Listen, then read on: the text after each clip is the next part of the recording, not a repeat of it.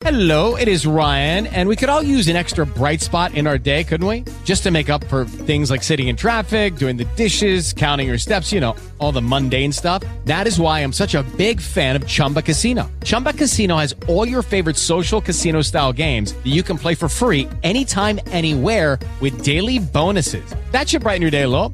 Actually, a lot. So sign up now at chumbacasino.com. That's chumbacasino.com. No purchase necessary. VGW Group. Void were prohibited by law. See terms and conditions. 18 plus.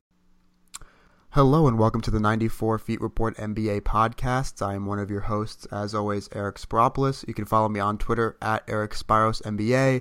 Uh, we are back. Uh, we've been pretty sporadic with the episodes lately. Been very busy. Um, we've been doing a lot of other work for the 94 Feet Report, including launching our YouTube channel, which has our um, weekly headlining show on Fridays called The Swingmen, which is pretty much 30 minutes of in depth NBA analysis sprinkled in with some hot takes and some comedy. So definitely check it out on YouTube on our 94 Feet Report YouTube channel.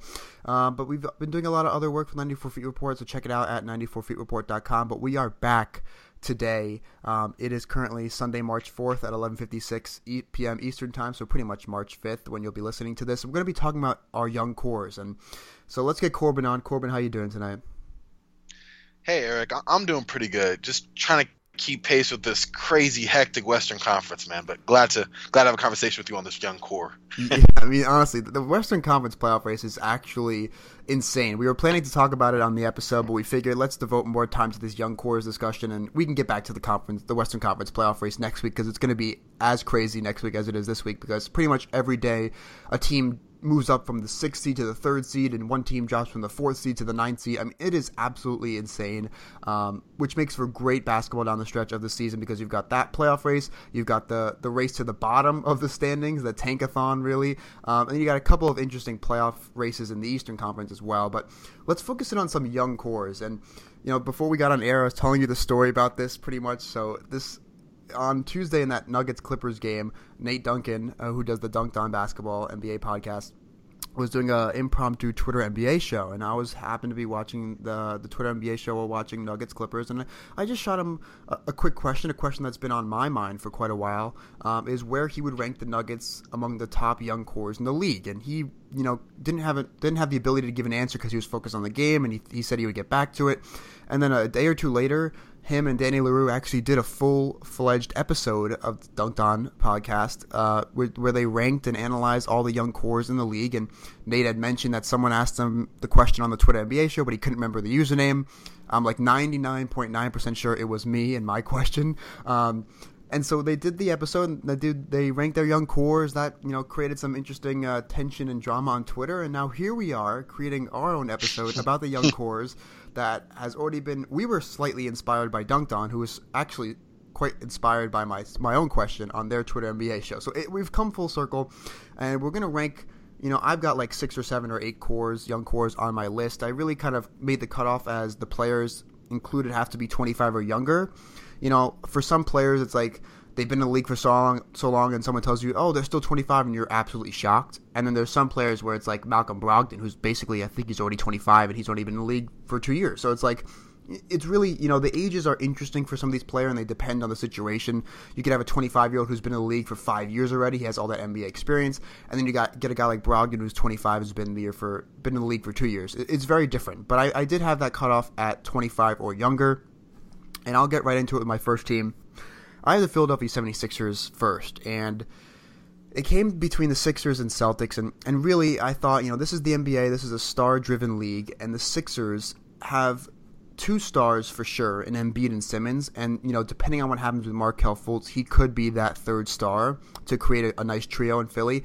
But even if he doesn't become a star, even if he becomes just a solid starter or you know a very good player, not a star, they still have Embiid and Simmons who are going to be you know all star level of players for the next, you know, eight to ten years. And Embiid obviously has the injury risk, but so far he's been pretty good in staying healthy this year, starting to play back to backs, contributing on a more consistent basis. Ben Simmons has been an absolute beast, and I know there's a lot of discussion of who should win Rookie of the Year with Simmons or Mitchell. You really can't go wrong. But what Simmons is doing on a on a really good playoff team in the Sixers, um, it's just his versatility, his uniqueness makes him stand out so much, and the fact that he's shows this much poise already in his what is essentially his rookie season is really incredible for me. Obviously, Fultz is another red flag there, but then you look at the solid role players they have: Dario Saric, T.J. McConnell.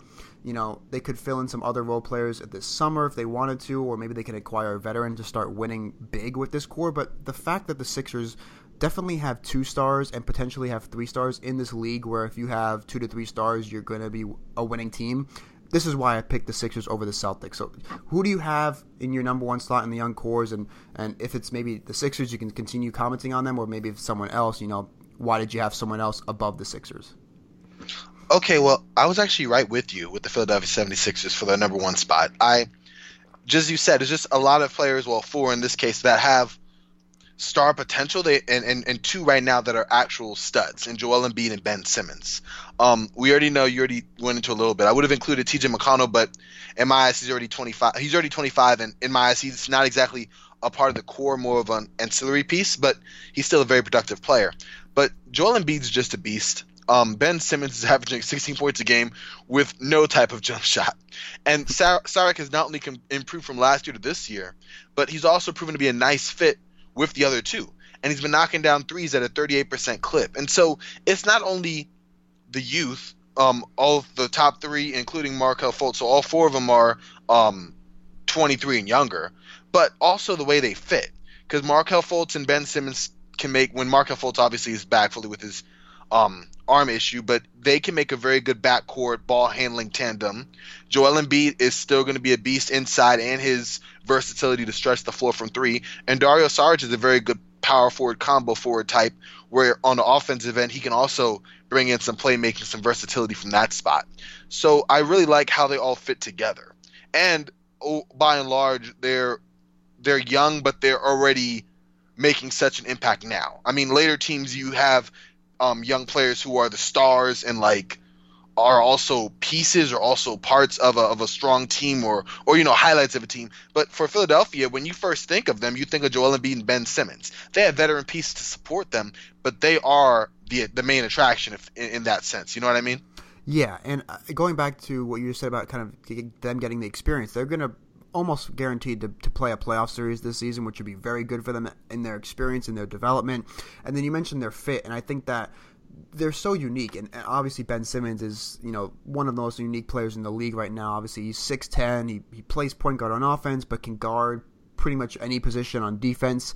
You know, he can he can attack bigger players on him, and you have to put it either. You don't really know who to guard him with. You guard him with if you don't have a really good defensive wing, which they have in a guy like Robert Covington, who doesn't make the list because they think he's 26 or 27, but still a very good player for their team. But if you don't have a guy who, who's really good defensively on the wing, it's like who do you guard Ben Simmons with? Then of course you've got Embiid down low, who only a handful of centers could even think about guarding him, and even then they can get exposed. And then if Fultz can come back, he can be you know provide a more dynamic playmaking um, on the on the perimeter hopefully his shot can come back. I know it's the shoulder. This is one of the weirdest injuries, by the way, in, recent memory. I can't remember something so strange, and the way that the team has kind of misinformed the public. It's just a mess. Um, but if all of them can stay healthy, I think they're so unique. Even Embiid as a center is, is extremely unique. Um, they're fun. They're easy to root for. They've got all the things going for them, and I think that the experience of getting a playoff series under their belt, having good veterans in the locker room, like a JJ Redick, maybe in this uh, upcoming summer, they have the cap space to maybe bring in a, a big fish, a big free agency signing to maybe push this this process really into the the stretch run of actually being a top three, top four team in the East. But regardless of that, they're going to get a lot of experience. They're extremely unique extremely young, extremely talented. There are injury risks for Embiid, and most likely Fultz at this point. Simmons has looked very healthy so far, so I think that the sky is really the limit for this Sixers team, and they're so young that they don't even have to strike for like another three or four years, and by then, you know, the Cavs are probably going to be you know back down in the East, and really their prime competitor will be the team I had in second is the Boston Celtics. I'm not sure if you had the Celtics in second or not. Yes, sir, I totally did, and for me it was a mix, as you said, it was it was youth and the five I'm listing: Jaylen Brown, 21, Jayson Tatum, 20, Mark Smart, 23, Terry Rozier, 23, and I even put Semi Ojeleye at, at 23. But they, they don't have perhaps the star potential of the 76ers in their impact right now, but they're all very serviceable players, and their combined youth. I mean, that's basically a starting five right there. I mean, you wouldn't ideally want that to be a starting five, but for for the youth and the talent that they're already showing, that's impressive to me. And so just going in, I, at the beginning of the year, Boston wasn't even in my top five of best young cores, but the way they've been playing, um, they three of the four yesterday, or three of the five, gave a great performance against the Rockets yesterday, and that was really impressive. And they've kind of won me over. Um, Jaylen Brown and Jayson Tatum, two productive wings who can shoot, defend, create their own shot, and they're serious starters and rotation players because of the Gordon Hayward injury for the number two team in the East. But regardless, they would be they would be making this impact on any team, in my opinion, just because of their versatility and the maturity in their game, even being so young. Marcus Smart, you know, he can't shoot a lick, but he's a very versatile, tough defender. He's uh, a, really underrated playmaker, and he's an emotional leader for this team. And I had a question mark on putting him there because I don't know if he'll continue to be there young core concerning his free agency. It's going to be interesting to see how that goes. He is a restricted free agent heading into this offseason, but I'm pretty sure he'll stay, and he he really makes an impact, especially being, like I said, 23. And Terry Rozier has really wowed me. He's improved mightily as a shooter, and even though he still projects to me as a score first combo guard, he is still 23. And so, you know, he still has much to learn in that sense. He can obviously develop that playmaking eye, grow as a guard and, and, and, move up. It's not like we're capping him off already. And I even put Semi Ojeleye. He reminds me of like a, a, a stouter, buffer Mickael Pietrus. I don't know if you remember him, obviously, but his defensive versatility and his insistence on just shooting the three. Um, I looked up a stat. Oddly enough, he's made more threes on the year than twos. He's made 23 three pointers and 12 two point conversions. And I thought that was funny. He just reminded me of Pietrus in his Phoenix Suns Orlando Magic days where he just parked behind the line and let it fly. But um, what, what did you think about the Celtics? Yeah, well, I, so I had the I had the Celtics in second. And just a quick note: Kyrie Irving technically is 25 years old, but True. he's turning 26 in like 15 days or something like that, 20 days maybe. So if you I think even if you count Kyrie, I think I'd still actually have the Sixers above them. But you know, he's about to turn 26, so I guess I'm not going to count it for this exercise, but I still have the Celtics in second because, as you mentioned, I think that Brown and Tatum are going to be good to potentially one of them being great wings in this league for a long time. They've got the skill set. Brown's got that tough defense. He's developed a shot. Tatum is looking at like a very, very good uh, offensive option. Um, you know, will he be, ever become a number one go to option that can really lead a top 10 offense? I'm not sure yet, but he's definitely been showing enough for me to think that there, that's a possibility. You know, it's not a surprise. He's shooting 44% on three pointers. He's playing 30 minutes a game on a team that's second in the East. Um, that's extremely elite and certainly a, a threat to make the, the NBA Finals. So that's very impressive. And, you know, I hate injuries but if there's only one silver lining about that Gordon Hayward injury is that it's thrusted Brown and Tatum into bigger roles, which they've taken and run with and really developed at a, a, a more rapid rate than I think we expected from guys. I mean, at least for Tatum, who's in his rookie year. Maybe Brown, people could see this coming, but not, maybe not this rate. So I like that they don't have the star power like you said, but I do like Brown and Tatum as good to maybe potentially great wings in this league for a long time. You know, Marcus Smart I'm not sure. Again, like, is he going to be part of the core? We don't know. It's it's similar yeah. to a player we'll talk about later, and Julius Randle. I think is a very similar situation. Um, and he's one of the weirder players. Obviously, he can't shoot to save his life, but yet he has such a profound impact on the on their defense, on just the mentality of the team that he seems to have that outweighs his negative offensive value. Um, so I think he's one of the more fascinating players, and I think his upcoming restricted free agency is one of the most fascinating to watch this summer. And then Terry Rozier, like you said, is very impressive. I, you know, people were laughing when all the reports came out that Ainge wouldn't trade for Paul George or Jimmy Butler because Rozier was like holding up the deal, and everyone was laughing. Well, Rozier has really stepped it up a big notch um, this season, and, and looks to be like a legit, potentially starting point guard maybe not on this team because they have Kyrie, but on other teams he could potentially start. So I think that throwing him into this mix um, makes their core really well rounded. And you know, sometimes you don't have the star power, but you just have enough pieces to make your core really good. And I think that's what the Celtics have, even even without the star power. Brown, Tatum, Rozier, potentially Smart. Ojeleye, I didn't really include him, but I could see him being a small role player in this core, anyways. Um, so because of their depth, you know, just how long how long I think this those players will be good in this league, especially Brown and Tatum, that collective, those collective aspects of the Celtics young core has them at second for me. Right there with you, man. I, I think we start um, going in different directions with the number three pick. So since you kind of gave me number two, you want to explain what you have for um your number thir- three young core?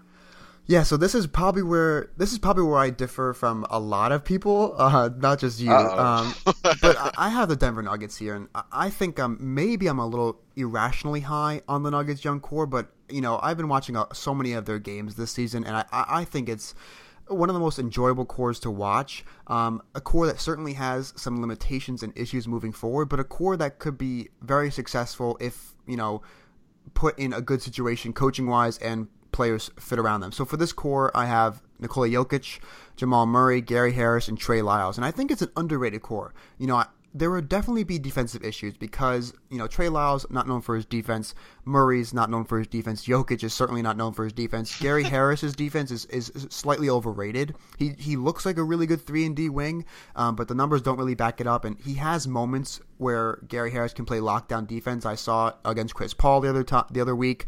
Um, he had some good moments against the Cl- against the Clippers on Tuesday. Um, but for the most part, I wouldn't say he's you know a very good defender. He's he's an acceptable defender at this point, but he can still develop. Um, but I think that this arguably could be the best young core in terms of on the offensive end. And obviously, the Sixers are, are going to have two stars, and they're already having you know they're already showing that they can lead offenses. But the Nuggets' young core, if they play around Jokic, which really hasn't happened enough, and people, I don't think people realize this, is that how much Mike Malone, who's their head coach, has stagnated their offense and Jokic by playing him with other bigs. Uh, before it was uh, Jusuf Nurkic, before they traded him to the Blazers. Now, when Mason Plumlee's healthy, they like to they earlier in the season they were playing Jokic and Plumlee together. Um, you know, having a guy like Paul Millsap there, I think is a great veteran presence in the locker room. He fits very, very well with this young core. Um, obviously, not on the timeline of winning because Millsap, I think, is 32 already. Um, but he is a he's a big that fits next to Jokic. You can't put Jokic next to a traditional center like Plumlee or Nurkic. It's just not going to work out, and your team's not going to reach its full potential. Um, so I think that people don't realize how much this team is.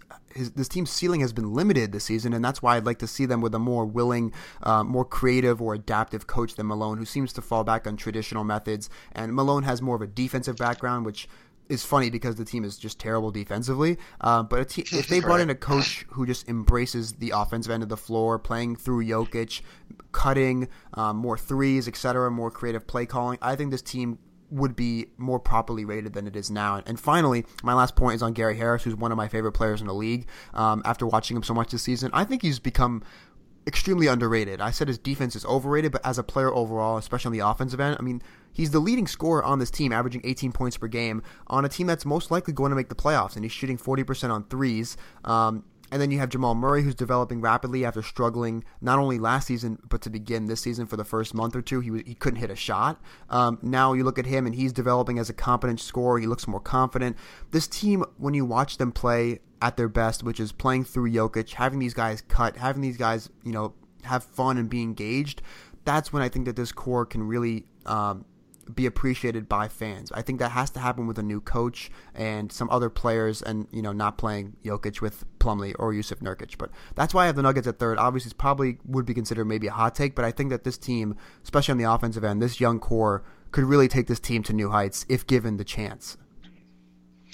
You know, you've made a very compelling point for that. Um, you're going to be surprised where I have the Nuggets on my list, or, or maybe you won't be given the conversations we've had in the past. but um, I'm right there with you. In fact, on Gary Harris, I'm going to go into it not really too much, but I think he's a top ten shooting guard myself. Um, just just like you said, he's very efficient. You know, maybe not getting on the defensive end as much as he's touted, but just a really good, just a really good young player. But um, my number my number three team here, um, the Minnesota Timberwolves, and yeah, their core is really just two players I have, and I threw in a third. I have Karl-Anthony Towns, age 22, Andrew Wiggins, age 23, and I put Tyus Jones in, um, and he's only 21. Um, I really put them in third because of, of the collective star quality of Towns and Wiggins, and I also think that they could top off as the best in their respective positions in two to three years. Although I do need a little bit more rapid improvement from Wiggins because he's kind of scaring me here. But Karl-Anthony Towns is one of the best young players in the NBA arguably a top 10 I, I, thought he was arguably a top 10 mvp candidate. I'm starting to lose a little trust in that but i had him in there as much as as late as three weeks ago. Um, he's averaging 21 11 and 2 assists on 54% shooting from the field and 38% from three.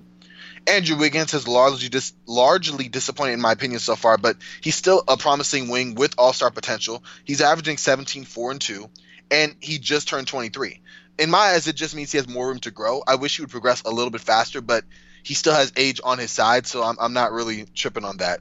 And he is still very much a monster in transition and as a cutter and a slasher. If he just focuses more on rebounding and ball handling and, and, and maybe making the extra read, you know, seeing out of double teams a little faster, being more aware on the court with his court awareness, I think it would speed up his aggression rapidly. And then lastly, I, I'm high on Tyus Jones as an underrated point guard. He's a solid shooter. He doesn't try to do too much. And a stat I picked up is the Wolves are outscoring opponents by 7.4 points per, per 100 possessions when he's in the game. His stats don't look like much. I mean, he's only getting 18 minutes a game, and with that, he's getting about four points and a rebound and three assists. But he's still a very good shooter, kind of undersized, but the team just seems to gel with him on the floor, and I think that he can grow, if not to be a starter, which you know it's it's difficult to see, but at least a solid part of their rotation. Um, even more so than now moving forward once Jeff Teague moves on and you know whatever moves the Timberwolves decide to make. But I just really can't wait for him to get an opportunity. Yeah, so speaking of Tyus Jones, before I get to the other players you mentioned, I mean it's it's no coincidence. Whenever there's a Timberwolves game on, and and I, any of the people that I follow that cover the Wolves or fans of the Wolves, almost every game it's like, when is Thibodeau going to realize that Tyus Jones fits better with the starters? Blah blah blah. I mean, it, Tyus Jones just works well with the starters. They play better, as you mentioned, the stat, outscoring opponents by uh, what was it like seven points per 100 possessions. Um, you know, Teague has been good, but I think Thibodeau's too worried about what could happen mentally if you would have benched Jeff Teague. Um, but I, I think that Tyus Jones just showed a lot of improvement, probably a lot more improvement than people expected. Um, and I, Karl Anthony Towns is a beast. Uh, there's nothing just there's nothing to say about that. He is a monster. Yes, he has struggles on the defensive end. They're not as bad as Jokic's struggles, but they're they are still there and they are still prominent. I mean, the, the Wolves are, are worse than the Nuggets defensively this season.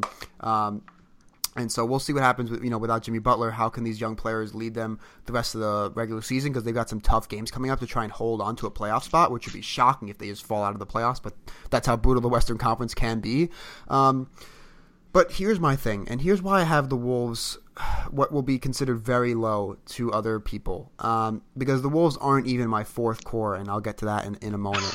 Um, okay. I have a real I have a real problem with Andrew Wiggins, and and so I'm someone who I always look at the numbers and I always look at the advanced numbers and I always like to see, you know, first when I watch stuff, I want to see when I watch Wiggins, there are moments where I'm like, wow, like this guy can be a star in this league for a long time. He has those flashes of potential. But then there are other moments where you're like, you know, what is he still doing? Like, yes, he's just turned 23, but this is also his fourth season in the league. So you balance the age versus the actual True. NBA experience he's had. And then you look at some of these advanced numbers, and obviously these do not tell the entire story, but they paint an alarming picture. His PER is actually at its career low right now 13.1. For reference, league average is 15. His win share is per 48 is also at a career low. His win shares overall at a career low, but that's we'll wait till the end of the season. His box plus minus is negative 2.7, which is the same as last year, which was negative 2.7, which is tied for a career low. He's a negative value over replacement player. Um, I mean, he's he's a negative on both ends of the floor according to the advanced metrics. And the thing is, like, it's tough to evaluate young players, and obviously his first two to three years were on bad Timberwolf teams.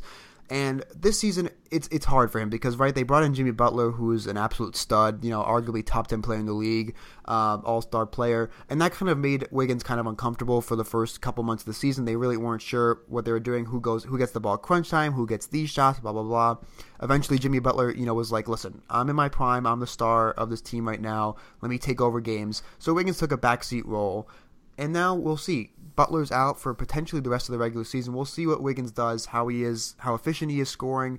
Obviously, Towns is still the number one option, um, so I'd like to see Towns get more shots because sometimes there are games where Towns is just not active enough in terms of taking shots. But I want to see what Wiggins can do down the stretch of this regular season because he hasn't really been an efficient scorer throughout his career. Uh, you know, his true shooting percentage is 52.8 for his career, which is is fine, but not you know not good.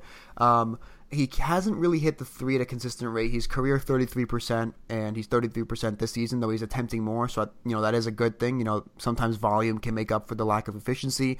But I need to see a lot more. You know, you mentioned that, you know, maybe he can improve his ball handling, playmaking. He's down to 1.8 assists per game, which is a Yikes. career, which is a career low. Um, if you think about it, like, for a guy who, you know, last year his usage was 29%. This year it's, it's dipped to 23.7%. But even that year he had that last year, he had 29% usage. He only had 2.3 assists per game. I mean, I, there needs to be more playmaking. There needs to be more consistent defensive effort because, I mean, no one's going to say he doesn't have the athleticism to be a very good defender in this league. And, you know, hopefully you know, when Butler was there, he was showing more defensive, you know, intensity and, and regular attention on that end of the floor. But now we'll see if, as he takes a bigger offensive role, does the defense slip again? And same thing goes for Towns as well, because you know, for this core and this team to really make it in the West, which is a brutal conference, they have to improve defensively, which is the same you could say for the Nuggets as well. Um, but really, it comes down to this: uh, I've been rambling on the on the Wolves, who aren't even my next core, but uh, I love Towns. I think Towns is, is better overall than Jokic right now, um, and I like Tyus Jones as that third piece of a core. But the Wiggins, I think Wiggins is just so overrated by fans that they they instantly think that he can make the starter to the jump to stardom, and I'm not sure it's going to happen. Like at this point, and this might be a hot take. At this point, I think Gary Harris is as likely to become an all star as Andrew Wiggins. I, I, I really do. Whoa. I, I, mean, you watch Gary Harris, and you, not only the numbers back this up, but when you watch him, his his awareness, he, he obviously he, he, has lapses on the defensive end, but you see plays where he's locking down guys like Chris Paul. Um, you see his ability to hit the three. You know, you know another thing about Harris I like, and, and really a lot of the Nuggets is that they cut so well off the ball. Something that also could benefit the Wolves and Andrew Wiggins. So overall, I think it, just the concern I have for Wiggins is what bumps down the Wolves core on my list. I'm not sure if you, you want to talk about the Wolves a little bit more before I get to my next core because I've been rambling forever. oh no no, I'm definitely with you. In fact, you gave some. I, I, I look at Andrew Wiggins. I can't say I've looked at the Wolves intently in that sense because obviously I see Andrew Wiggins. He's one of those players where he can take over and you're like, whoa, you know, down the stretch he can't be stopped, and then he does a disappearing act. And as you said, when he gets the ball, he's either shooting or or the ball just kind of t- turnover disappears from his hands. I didn't know that his assists were that low. That that was shocking to me. And I did read it, and I was like, oh, I just bumped up to two assists per game. But you know, he is. It's it's rather it's rather scary. Now that you say that, you've kind of put more of a damper on my selection. I have to rethink that. But I was looking at. Okay, you know, he is 23, and the potential is there. But at a certain point, I mean, it's like the Jeff Green complex. The potential is going to wane away, and they're going to be like, okay, dude's 28, 29. We've been talking about potential for years, and maybe this is who he is. I'm really hoping it's not the case of Wiggins, but I guess I am one of the majority where I feel, you know, if Karl-Anthony Towns plays to his best of his ability and Andrew Wiggins just wakes up and, and also gets to where he should be in many of our eyes, then they will be the third best young core. But after you said all those stats, I'm, I'm kind of reconsidering myself on um, how I feel about that. But um, yeah, it's shocking. yeah, well, and, and, with Wiggins, it's like I think it'd be great for him to make the jump, or even you know show small steps. Because this year, this year, I think everyone would agree it's been a consensus, you know, step in the wrong direction just across the board in his game. Partially, you know, due to Jimmy Butler's emergence. Maybe you know, I'm not sure what else it could be. Just not you know him not getting along with Thibodeau, the, the heavy minutes. He's led the league in minutes last season, and he's still leading the league in minutes this season. But at this point, it's like everyone's like, "Oh, he's still so young. He just turned 23." And as I mentioned before, it's like do we do we what do we put more um, what do we rely on more his young age just turning 23 or the fact that this is his fourth season in the league? So his first two or really his first three were on bad wolves teams especially those first two. So it's like yeah he's a young super young player on a bad team. You build bad um, you know build bad mental habits you know build bad physical habits etc and then now he's on this fourth season in the league and he's finally on a team that has aspirations of, of getting home court obviously before Butler went down and you still see these bad habits and you still see these kind of dumbfounding plays for a guy in his fourth year. So he's 23, but this is also his fourth year. He's played over 300 games in the NBA. So it's like, which one do you want to rely on more? That he's just going to continue to get better with the age, or he's already dealt with enough NBA experience where he can still improve and improve a lot, but he's not going to make that jump to, to superstardom or even stardom for that matter. You know, if, if you could switch Gary Harris and, and, and Wiggins and put Harris on the Wolves and Wiggins on the Nuggets, I think I'd have the Wolves over the Nuggets, or at least over this team I have next. But I think it's Wig- my concern with Wiggins is what maybe clouds my overall view of the of the Wolves' young core because I think Towns is an absolute stud, and I think Tyus Jones is a very good third piece. But I have concerns there. But that's a lot of Wolves talk because I want to still get to my uh, team that's I have fourth, and this also comes down to you know how how much do we put on one player as a young core, and that's the Milwaukee Bucks with Giannis Antetokounmpo because I think that it's pretty clear that Giannis is the best young player that we, that we've discussed so far on, on, any of these teams. I think Giannis is the best young player. He's probably going to finish top five in MVP voting this season. He is. I, I would comfortably place a bet on Giannis winning an MVP in his career. That's just how good he is. Um, and then you want to try and analyze this as a core. So you bring in guys like Jabari Parker and Thon Maker, who apparently it's called it's pronounced Maker, but I'm going to say Maker. Um, Me too. um, and I, I, think that there are concerns over both of those players. Um, Maker has taken a step back this year in, in a significant amount of ways. His, his, rebounding is, is extremely poor for a center. That's obviously not that's obviously a big issue. And then with Parker, we know about the issues. It's it's the injuries, right? The two torn ACLs in the same leg. Um, he, he, looks good every time you see him. He's not good defensively at all. I mean, if you're watching Jabari Parker and you want to watch his defense, you'll you'll probably have similar concerns to a guy like Andrew Wiggins. Um, and you know they were drafted one and two in the same draft class, but. Um, the injury concerns are a problem. Parker can be a very, very good offensive player, probably a maybe a number two option on a good offense, but more likely a, a, third option on a really good offense. He can hit the three as a floor spacing four. He can drive to the rim. He's super athletic. He can take advantage of, of other bigs. Um, you know, there are still concerns injury wise and defensively for Jabari Parker. Then I, I already talked about Malcolm Brogdon at the beginning of when we were setting this age limit. He's already 25, Brogdon.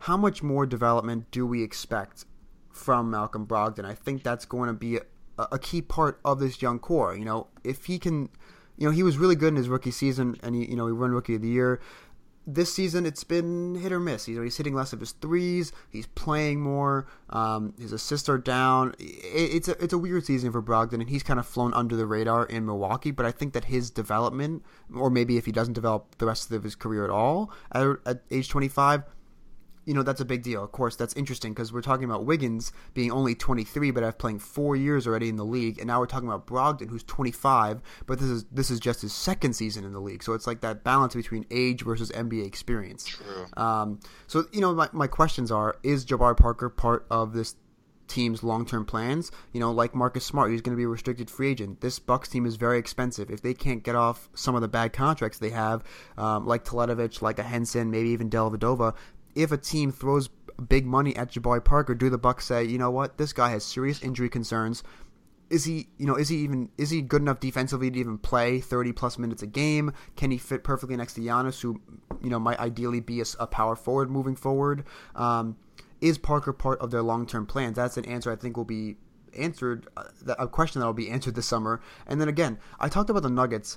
Um, I'd like to see them with a more adaptive, willing, free flowing coach. Well, the same goes for the Bucks. I, I like to see this team with a a coach that's more open to experiment offensively. Obviously, Jason Kidd had some questionable decisions, and we've talked enough about Jason Kidd on this podcast. Boy, if you go back to uh, October, November, and December, I think every podcast I had something to say about Jason Kidd and his questionable tactics and strategies. But he is gone.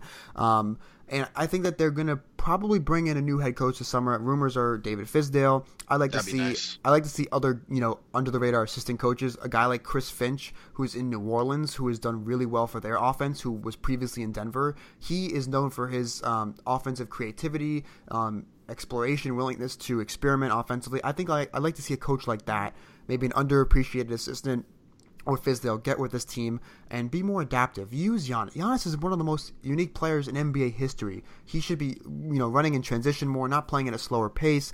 Um, you know, we'll see with Jabari Parker still part of the plans, but this team I want to see with a uh, better coach and a coach more willing to adapt and create offensively, like the Nuggets. But I have the Bucks fourth.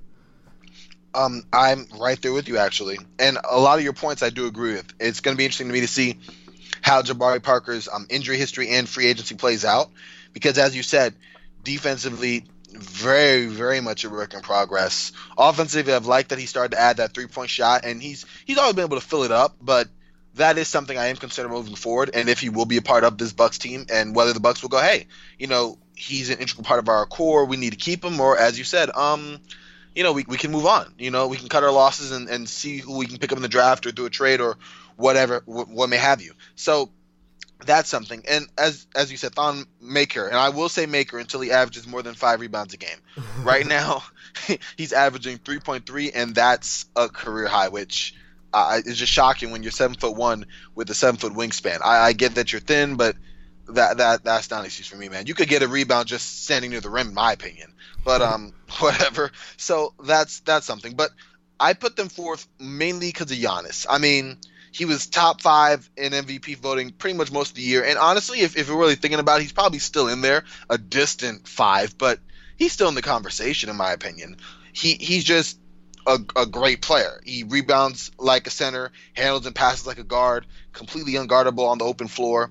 If he can develop a three point shot and really hone his jumper, then in my opinion, he raises this Bucks core ceiling considerably because then everyone can slide into more secondary roles to accompany Giannis. So Jabari can be more like a, uh, and I hate to say this, but maybe a Michael Beasley type scoring combo forward role um, Thonmaker can just focus on rebounding and stretching the floor. Malcolm Brogdon, yes, 25, and he will be 26 by the next season. But I mean, and he, he's not really a part of their core, in my opinion. But he's very much a, a serviceable point guard who, you know, team control for a couple of years. So I think they'll be fine there. And, and a stat I found, even looking at Giannis, and this has nothing really to do with the core per se, is just more of his play. But when he has two or more days of rest, his numbers in practically every category rise. I wanted to read this to you real quick and see what y'all thought about this. But when he's playing off of um, you know, no no days rest or one day rest, he averages 27 points a game on 53% shooting, 24% from three, yikes, 10 rebounds a game and one steal, one and a half steals. When he has two days or more, that jumps to 29.7 points per game. But he's shooting 56% from the field.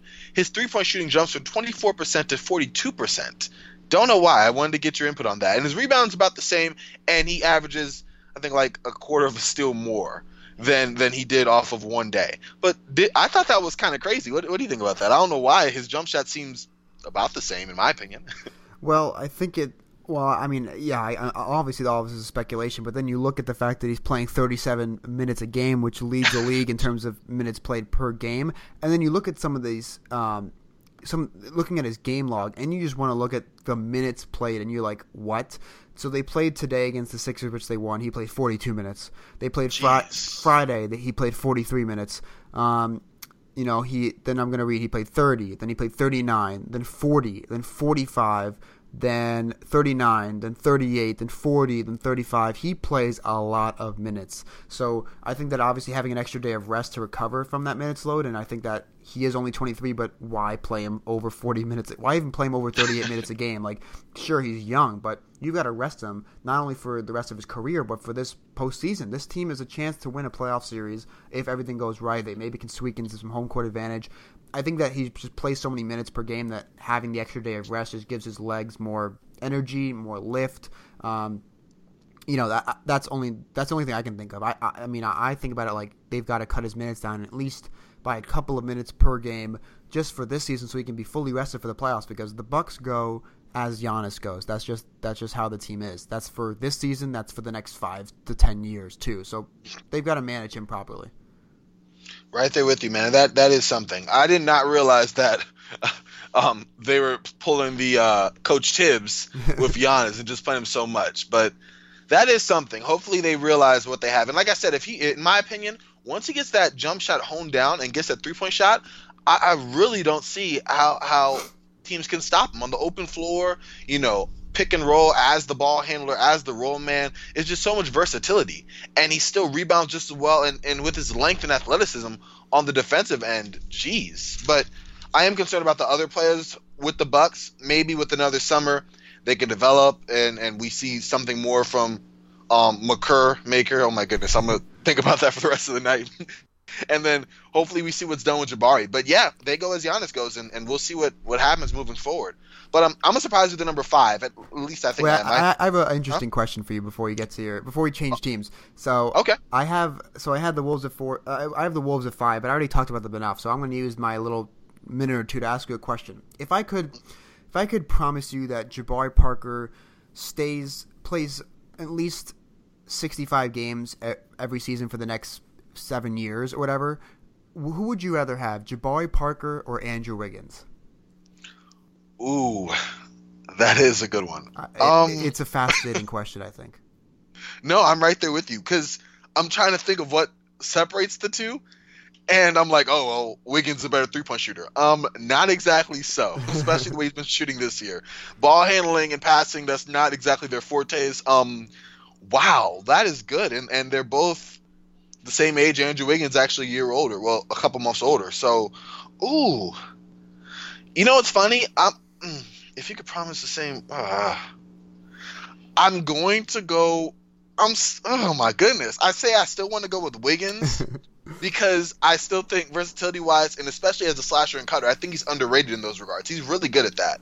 But Jabari is just. I mean, especially on the offensive end, I'd like to say he's more efficient. Just getting his shot, getting to where he needs to be, and I don't see the day to day. Will he show up? Won't he show up? That I see with Wiggins. So, oh man, I'm a. Mm, that's rough. You know what's funny? I'm a, I'm gonna go with. I'm actually gonna buck what I would normally say tradition here, and I'm gonna go with Jabari Parker if I can at least be promised 65 games with him, just because he still has that little extra bit of youth, and for the most part, you know what you're gonna get from him if he's healthy and and and playing at a productive level. But I, what what do you think? This is that's a good question. Yeah, so obviously in real life we don't get that promise that he's going to play 65 games a year, which makes the question a lot harder. If you if you promise me that he's going to play even 60 games or 65 games a year, I'm taking Parker um, fairly comfortably. If you can't promise me anything injury wise, yeah, you have to think about it for a long time, and I might just go with Wiggins just because you know if you pick Parker and he gets injured again, you know who knows what happens to his career. But if you're if we're taking this question as he will not have a significant injury for the next you know five to seven years, I think I'm taking Parker. I, like you said, he's he's more efficient offensively. They both are pretty bad defensively. I'd say Parker's a little bit worse, but Wiggins has certainly has his bad moments. Um, you know, I like. I'm not a huge fan of Jabari Parker. I think that he has his place in the NBA. I'm not sure if you if he can be a guy you play 32, 33, upwards of 35 minutes a game as a starter, mainly due to his defensive issues and you know he's last year he averaged 20 points a game on on pretty good efficiency. Um, you know, he hit uh, 37% of his threes. He shot 49% from the field. His, you know, his true shooting percentage was a really good 56.3, which is, you know, above league average for the most part. PER last season was 19.1, which is, you know, pretty good. Um, but there are concerns for his game as well. Obviously, the injuries, obviously on defensive end of the floor. But Wiggins, while he doesn't have the injury issues, he certainly has the defensive end of the floor issues. He's not a good playmaker or creator. He's not more of a. He's not a. He's a less efficient scorer. Um, and then of course the defense as well. And you know, it's a tough question. I think it's fascinating. They were obviously drafted one and two, but right now. I think I take Parker if he's if you can promise me he's not going to have a significant injury. If you can't promise me that, I think really, really long and hard about it, and I might lean Wiggins. But overall, I think I take Parker if you can assure me some form of health. But you know, yeah, Yeah, I- I think that's funny because I was just looking up like comparing their um, statistics for the regular season for their career, and Andrew Wiggins has the edge at almost 20 points a game. Jabari at 15, mostly obviously because of injuries, and then Jabari has basically a rebound and a half more than Wiggins at 5.5 to 4.1, but they're both averaging two assists per game, and Wiggins is 2.1. They both average at least one steal per game, and they're both at 0.5 blocks per game. So they're basically almost an identical player. They both shoot sub 50% from the field and sub 35% from three, and they're both hovering in the mid 70s from the free throw line. This is for their careers. So I'm like, you just rolling out the same player, maybe one more injury history. But wow, that is very that is a very fascinating question. That's that's gonna you should ask that on Dunked On, man. That might get even on the NBA forums. That would get a little bit of a rise. Obviously, they've been compared since college, but to think that four years later we'd see their careers kind of evolve and they'd be almost exactly the same player, I don't think we saw that going in. exactly. Yeah. So all right, that, that's another. That was, that was my uh, Wolves portion for them for me having them fifth. I wanted to use that time to answer, ask that question. So who do you have as your fifth young core? All right, so uh, shouldn't be surprised, but maybe it is a surprise. I have my own LA Lakers. Okay, we have Lonzo Ball, 20. Kyle Kuzma. Um, we have Lonzo Ball and Brandon Ingram. They're both 20. Kyle Kuzma's 22. Julius Randle, 23. Um, I even put Josh Hart, 22. Ivica Zubac at 20. I even threw KCP in there, even though he's, I, I really shouldn't have. I, I was getting a little homerish in that instance. He's more Kyrie Irving, Malcolm Brogdon, 25, not even really a part of the core, especially KCP on that one year deal. Um, the verdict is still de- to be determined whether he'll even be with the team moving forward. I'm actually torn. I'm not sure. But moving back to this young core, um, four four of the top of the contributors I mentioned, all under age 25. Um, four of the really heavy hitters are 23 or younger. Lonzo Ball, good for a, a 10, 7, and 7 nightly, and his jumper has really started to come around of late. I mean, he went 6 of 10 against the Spurs, all from three. And when he's getting that confidence together in his mechanisms, it, it, it's really looking better and I've really liked it, especially being that if you actually ever played me in the streets, um, Eric, you'd see I have the exact same jump shots. So you know, half of it, half of it is really just having your confidence on your form, however unorthodox it may be, and then the other half is, hey, can you actually put the ball in the hole? So it's really reassuring to see Lonzo um, start to find his confidence in his stroke because I'm not gonna lie, I was getting just a little bit worried. Um, Kyle Kuzma, just a really smooth offensive player. He just has a picturesque jump shot and you know, he, he surprised people early. He was just getting racking up 20 points here, 25 points there, and then he did hit a wall. And now he's kind of just settling into what we think he's going to be. Defensively, he's okay. Offensively, that's where he's, you know, good off the bounce. Um, he's surprisingly quick for more of a power forward player. He, he sometimes plays small forward and um, Luke Walton's funky little lineups there, but for the most part, he's definitely a power forward. But his jump shot is just a thing of beauty. And Brandon Ingram continues to grow just as a multifaceted wing who can score, rebound, and create for others. And I've really liked his improvement this year. And I realized I was hoping that all this time playing him at point guard, you know, during the dog years of um, last year and even some this year would pay off because he's starting to have that eye now when he attacks the basket to look on that weak side or to make that wraparound pass. Passes that he wasn't making, you know, when he first came to the NBA and it's really reassuring to see on that end. And Julius Randle, man, I've, I've been on Randle Island. I know you've had some equity up there, if I remember, for a while now. So it's really good to see him coming around, accepting his role, and just playing like a monster. And he's a question mark, as you mentioned earlier, with his restricted free agent status. And we're not really sure what the Lakers are going to do. You know, we do know they have that max cap space for those two free agents. Is Julius Randle a part of their plans? I would hope so because you know a young big like that who's a bulldozer in the paint and around the glass, and he's also just like Ball a triple double threat. You know, he can take the ball end to end. Um, he's improving on his jumper, and he's just been a really hard nosed player. I, I, really hope we we not we. I really hope the Lakers um, seriously consider keeping him on a pretty you know team friendly contract, but obviously giving him his money moving forward. But I want to hear your, your thoughts on that. But before I get there, I actually have also liked Josh Hart, a really heady player, dogged defender. He's a pretty good three point shooter, and he's a really good piece with these young guns. Even if he's in some of Luke Walton's funky lineups where he plays him at point guard and just just out of position, in my opinion. He's one of those shooting guard spots where he's kind of just locked in. He can switch on point guards. A pretty pretty good defender. And even though he's sitting out these next few weeks with his hand injury, I, think it's safe to say that he has himself a, a, spot locked down on this team, at least for the future, um, short term here. But what do you think about the Lakers and where you have them? I probably don't have them at fifth. I don't think, but what do you think about them and specifically Julius Randle and his restricted free agency?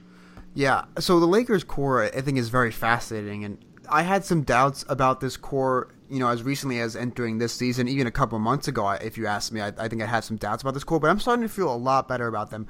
Lonzo Ball, there, for, there are so many things to break down. So let's start off with let's start yeah. off with let's start off with the question you asked about Julius Randle. I, I have a big piece of land on Julius Randle Island. Um, we are we are we're getting to the point where the, the island will be shut off to uh, tourists and visitors looking to uh, purchase land because we're getting to that point where you know it's, it's about time people either get on the ship or don't. I'm still on it, and so for the season he's playing 25 minutes per game and he's averaging 15 basically 15 points, seven and a half rebounds, two and a half assists.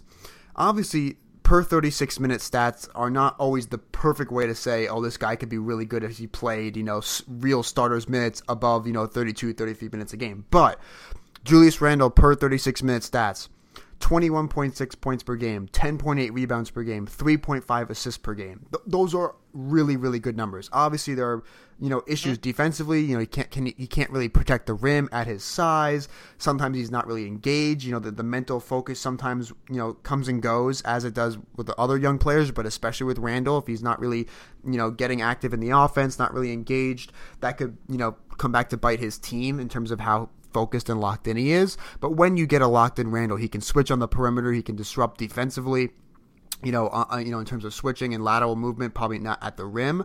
And then you get a physical bruising, you know, undersized big who can get his points, um, bruising on the inside, cleaning up in the offensive glass. He's a he's a much better passer than people think. I really like Julius Randle. I think his his restricted free agency is going to be very interesting.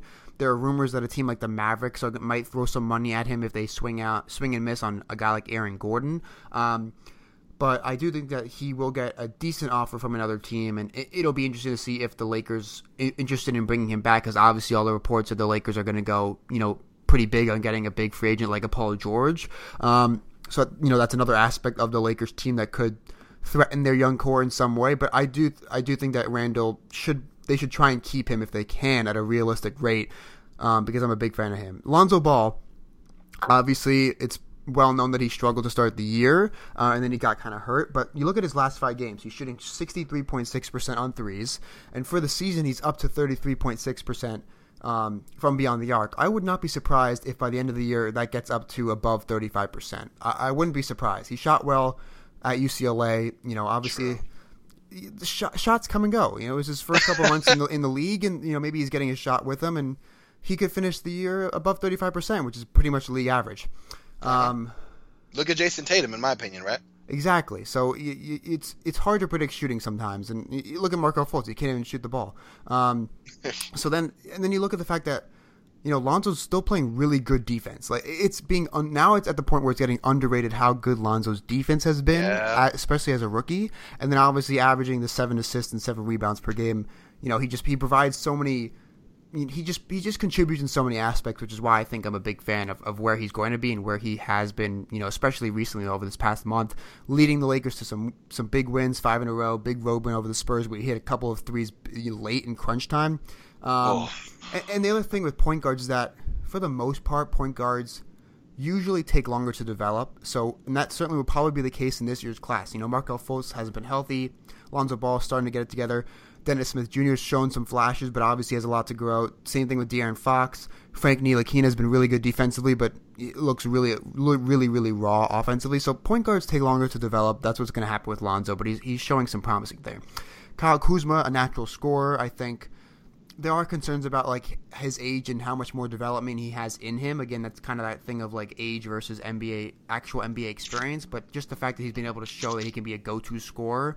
Um, at this point uh, in his rookie season is, is, a big promising development for the Lakers. Um, oh, so Brandon, let's get to Brandon Ingram because I think that I've been. He's probably the player that I've been most impressed with the jump he made. Obviously, so he averaged you know nine points per game last season. Could not shoot at all. Twenty nine percent on threes. Mm. Excuse me. Um, and then you look, he's playing 34 minutes a game this year, hitting 38% of his threes. He's jumped up to 16 points per game. He's jumped up to pretty much four assists per game, 5.4 rebounds per game. He's a wing who's actually playmaking for others. You mentioned him, you know, pretty much playing him at point guard a lot of these stretches of his rookie year and some this year.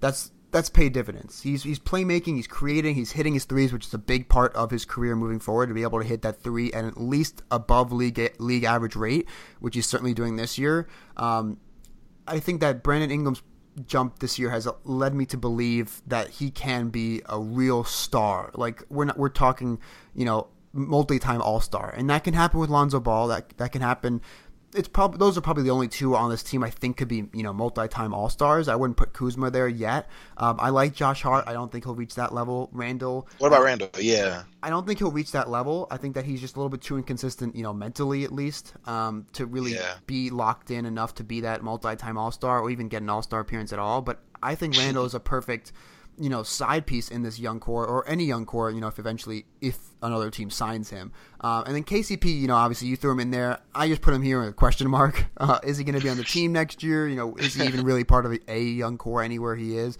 But I do think that Ingram's big jump Ball's recent development I'm always there on, on Randle Island. Kuzma natural scoring ability Josh Hart's kind of craftiness and good play as a potential 3 and D wing moving forward that's why I'm starting to feel better. starting to feel a lot better about the Lakers' young core moving forward. Hey, we you know we, we can only hope and and, and, and trust in uh Magic Johnson here and Rob Pelinka to take these young kids and you know they they're playing really well. They, you know it's funny. I was sitting there going, hey, they're only a couple spots out of out at ninth, and then you know a run here. You know, I was starting to get delusional Laker fan talk right in my head about playoffs. But you know, give them another year. Let's see. Let's see what this decisions Magic and Rob Pelinka make. And yeah, you know, moving forward, the Lakers have a really promising future. I'm excited. I went from being a little bit shaky on them before we made those trades, but now that I think I see the the team that we might have moving forward, at least four or five of these pieces, um, I'm a lot more excited again. But um, did you have another team at, uh, for number six? So I think it, so. I would probably I would have the Lakers at number six. So I have Okay. the Wolves at five. So I have the Lakers at six. Then you get to these teams where I really didn't even rank. Um, so I have there are two Same. teams that I think are, are very interesting in their own way. First team is the Utah Jazz, and that's because they're headlined obviously by Donovan Mitchell and Rudy Gobert, who is 25. And it's like, do you throw him in there when we've kind of excluded the other 25 year olds, or Kyrie's about to turn 26? And you know, for the Jazz, I guess they, as a team, when they're evaluating their team, they look at those two as the franchise cornerstones for the next seven years or so, at least for Gobert's case, until he reaches the end of his prime. You know, Mitchell probably for the next 10 years, and so at least. Those are two stars that can anchor their team uh, and be good on both ends of the floor. Mitchell has been incredible being a number one option offensively for this team. Gobert is you know, one of, if not the best defensive big in the league. And you see when he's on the floor just how good he is on their defense. Uh, he's missed a bunch of time this year, but when he's been back, he's been he's been starting to take over games like he did last year when he was having that breakout season and finished second in uh, second in defensive player of the year voting. Um, so you add Mitchell and Gobert, that's really it. But I mean, that's pretty good.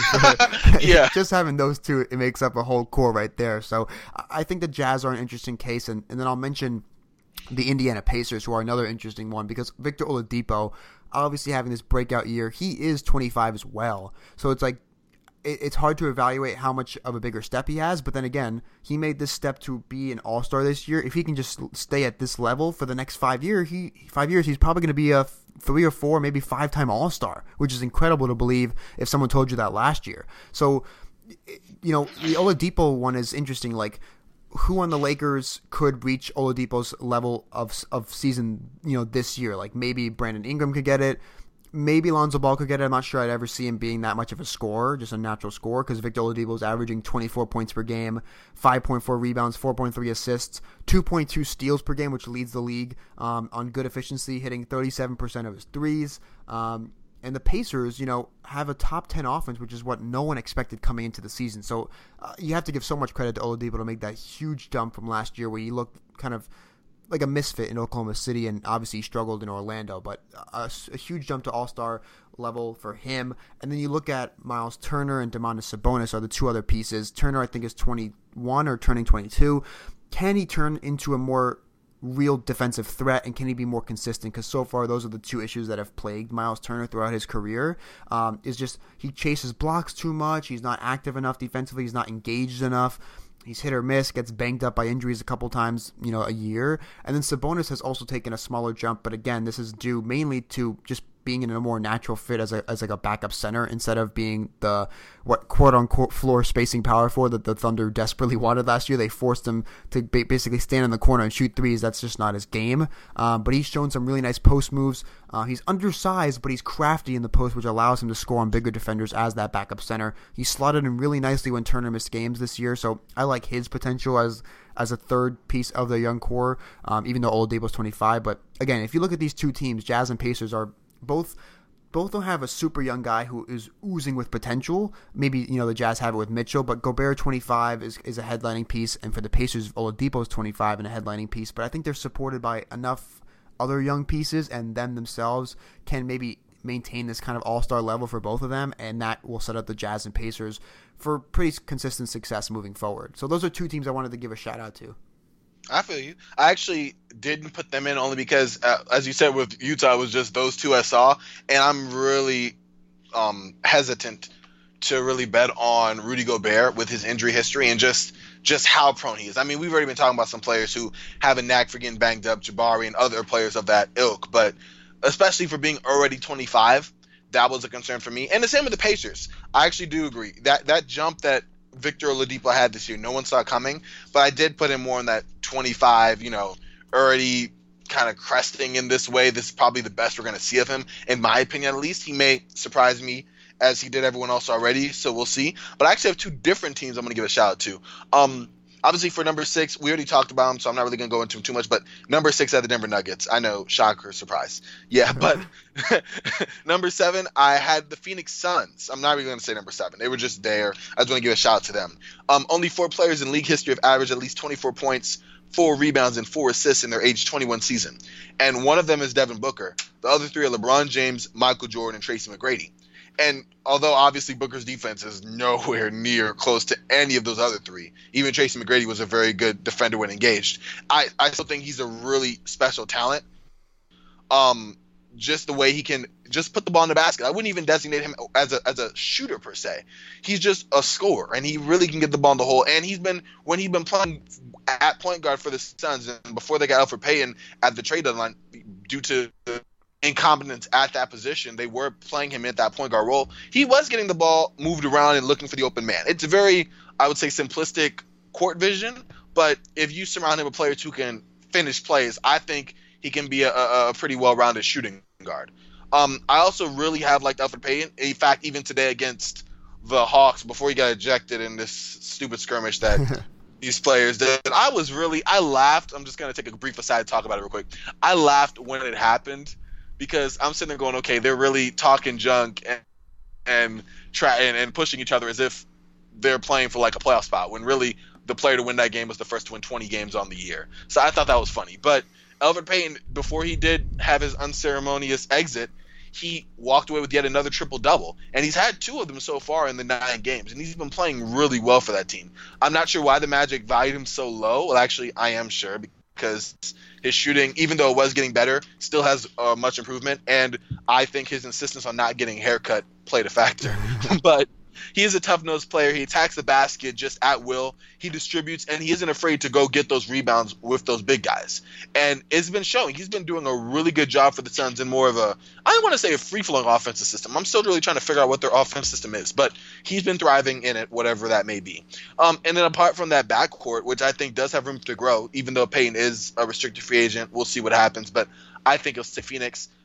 They have players like T.J. Warren, Josh Jackson, Dragan Bender, and Marquese Chriss, and they're all other um younger than 25, and they all have good to great potential. Most of them. I'm Marquese Chriss again. I, have been back and forth with him. Sometimes he, you know, I'm like, okay, man, this guy needs to grow up, this and that, and then he comes in today where you know he was just defending the rim, just amazingly. He had like two great highlight blocks and the Dragan Bender, you know, you're not really going to be doing anything shooting sub 40% from the field, but at seven feet with the ability to stretch the floor, all eyes are going to at least be on notice. So he's still young. There's still room for him. TJ Warren, if anything, can fill the bucket. And Josh Jackson, this past month, has really come alive. I had some numbers, I misplaced them, but he's been scoring, you know, uh, uh, at will. He's getting a lot more confidence in his ability to break down the defense and attack the basket.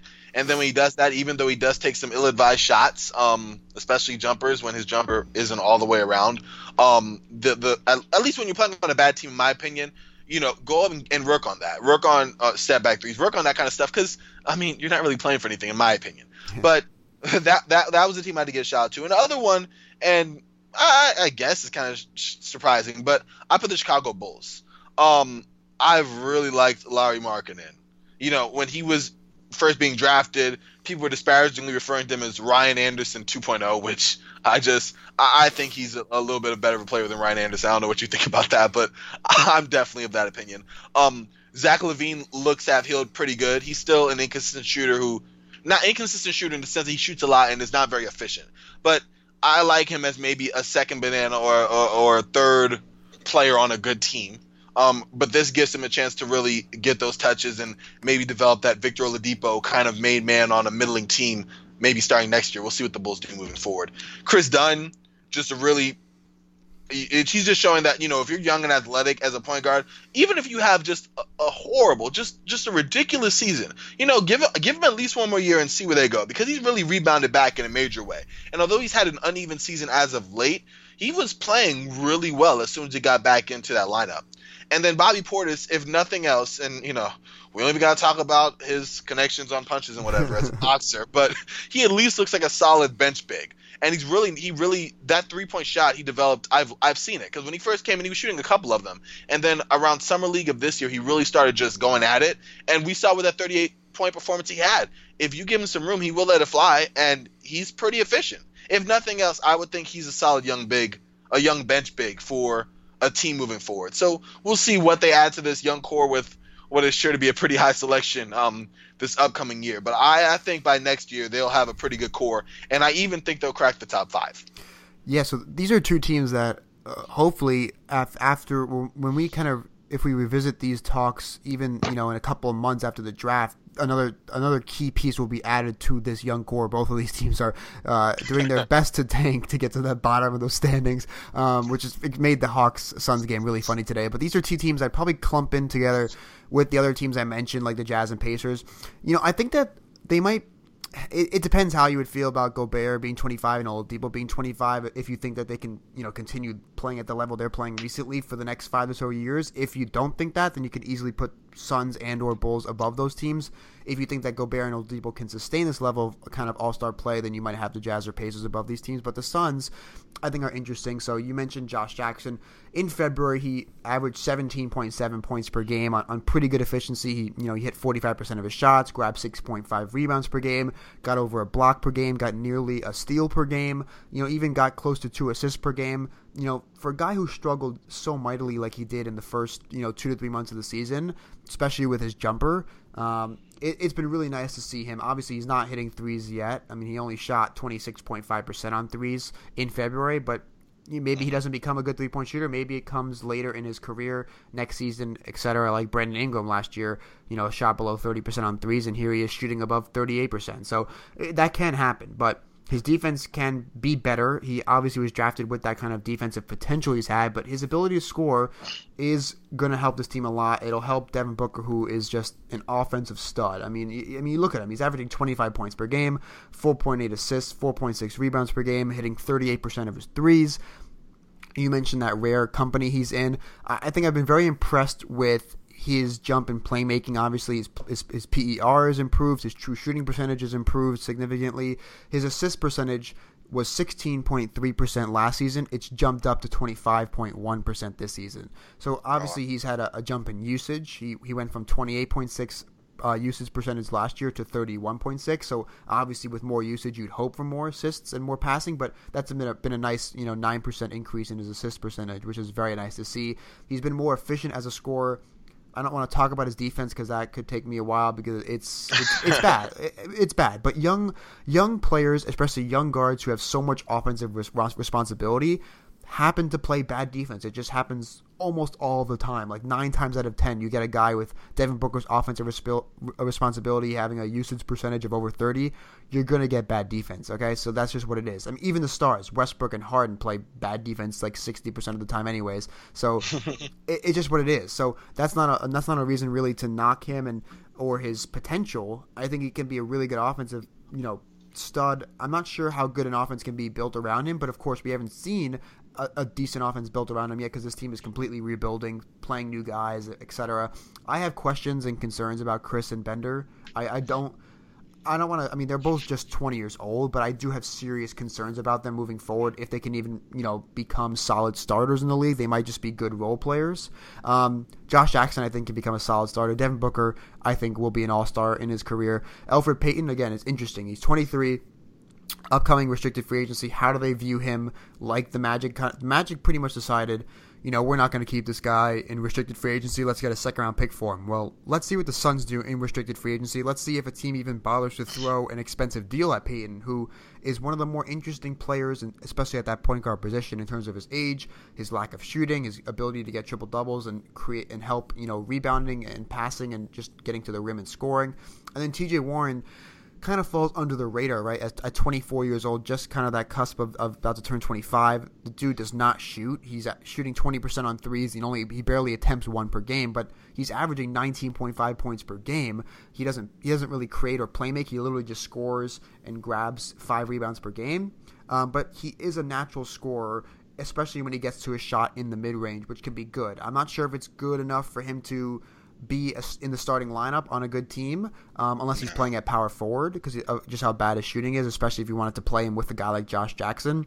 Um, but if you wanted to bring, you want you want to talk about a go-to scorer as a six man, you know the guard, the maybe the the wing version of Lou Williams is, is is Warren, well, without the shooting, but just the ability to get buckets. That what T.J. Warren can be. So they have him signed for contract for the next four years after signing that extension early in the year. And I'm, I'm a fan of Warren's game despite his limited shooting. I think that you just give him the ball and let him score against second units. That could be hit the best role for his career. So you know, I think that this team is interesting. There are a lot of question marks and concerns with guys like Chriss and Bender, even with still like a guy like Josh Jackson what is the question mark of Elfrid Payton's status in this young core moving forward? What is TJ Warren's role on this team? How good can Devin Booker be once this team starts to try and win, which may not be for another two to three years? And finally, the final piece is who do they add this in this upcoming draft because they're most likely going to have a top three, top four pick, and it's it's a pretty good draft from what I've heard. I obviously I don't really watch college basketball that much, but our our draft our draft experts at 94feetreport.com have been giving a lot of great content there. So I've been reading up. It's a pretty good draft. So question marks, but also moments of positivity and glimpses of, of, of a lot of hope for the Suns puts them in this kind of category of, uh, with the Jazz and Pacers and the Bulls, and you know I think the Lakers are a step above all these teams um, due to the the fact that they have multiple guys who could become all stars. But I think the Suns has some underrated players. Obviously, some players who are super young, but I already have concerns about. But it's an interesting team, an interesting young core that may may get a probably their second best piece of the young core could they could get in this year draft. That's how good this draft could be. So we again with some of these teams that are doing the extreme tanking, we have to wait for a while. Um, but I do think the Suns are right in there with that group.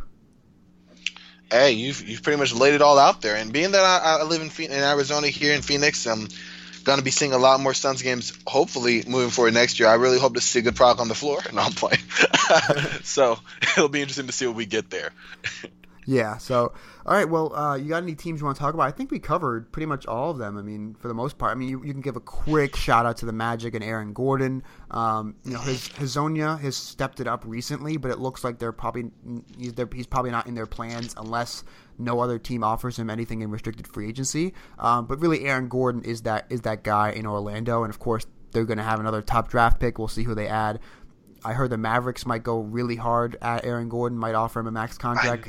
Do the Magic match that and make Gordon a contract, uh, a max guy? Because it, one thing about the Magic is that they brought in a new front office last offseason, which is why I think Elfrid Payton was traded because that new front office didn't trade didn't didn't draft Payton. They didn't draft Gordon. They didn't hire Frank mm-hmm. Vogel. So those are all players who could be gone if the price is too high for Gordon, if they want just a second round pick for Payton, if Frank Vogel is just not the guy for a complete rebuild, which I would agree with. So there are moves to be made for this Magic team that really make it hard to evaluate their core. But let's give a quick shout out to Aaron Gordon, who has taken a big jump this season from last season. Um, oh yes. I was gonna say I can't wait till we hit free agency because Elfrid Payton, Julius Randle, Aaron Gordon, Marcus Smart. There's so many interesting, and this is just on the restricted free agent front. But there's so many interesting free agents. It's gonna be interesting to interesting to see, you know, how each front office negotiates and, and where these players go if they go anywhere. You know, as you said with the Magic, it's almost like a new player who this kind of uh, conversation here where they more or less inherited this and now we get to see in this offseason, the first one they have to themselves, what do they want to do to make the team in their image. But yeah, I, am with you. That's gonna, I'm, I can not wait till free agency. But staying on task here, I also want to give a shout out to the Brooklyn Nets. Um, they always seem to grab all these young players, and you know who knows what's going to happen. And, and for the most part, I haven't really been impressed. For example, I haven't really been impressed like D'Angelo Russell. He's kind of had a down year, also battling injury concerns. But I liked Allen Crabbe so far this year. I mean, if anything, I don't think he projects to be anything more or better than what he is. But you know, if you can go out there and stretch the floor and shoot some threes, that's fine. Spencer Dinwiddie's he's played okay. He had a, a really rough mental breakdown at the end of this last game against the Clippers tonight, where I don't know, it was like they were down by three, you had like five seconds left, and then he picked up his dribble for like no reason. But aside from that, I like him. Um, there's a couple good pieces on the Brooklyn Nets that I think can develop Rondae Hollis Jefferson if he ever really gets a jumper, or if he's just going to project as an energy big for his career.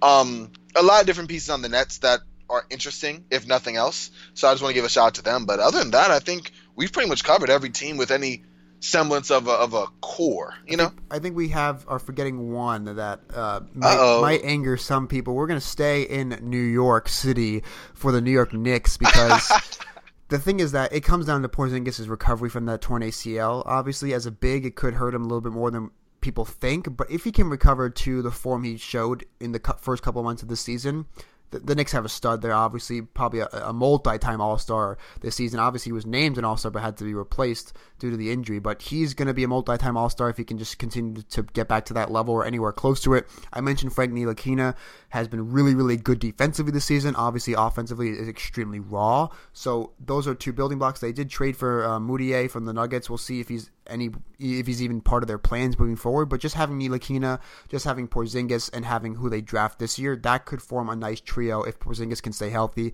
If Ntilikina can develop any resemblance of a consistent offensive game while maintaining his elite defense at the point guard position, um, because I think he could be a top three point guard, a defender at the point guard position for his career. It's all about that offensive end for him, all about Porzingis getting healthy. But if that happens, if they can draft another good piece to make a third piece in this trio, that's a team that could be reckoned with in years to come.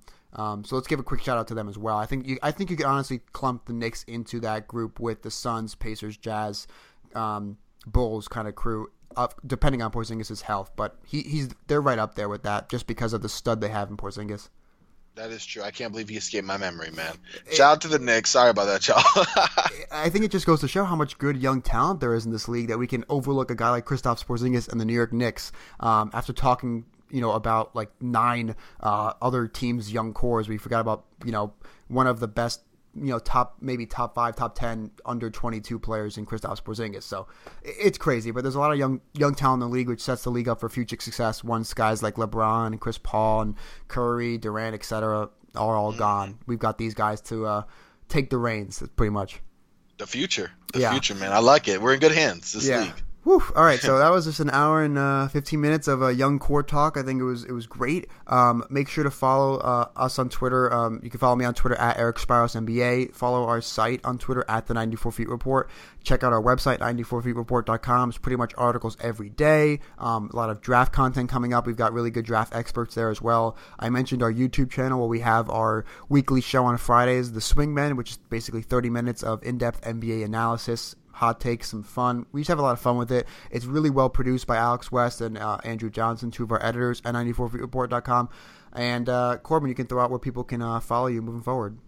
All right, at, at Corban Ford NBA, and uh, check me out with the rest of our great crew on the Swingman, man. That's a, it's a lot of fun that show. It, it is. It is. We have a blast, really, and maybe we'll have to uh, sneak in some young cores talk on the on the next episode since we just devoted so much time thinking and analyzing this. But uh, yeah, make sure to follow us, follow the show, check out the site, check out our YouTube channel, and uh, we'll be back uh, next week with some more uh, NBA discussion. Have a have a great week, guys. Take care. All right, take care. All right, y'all.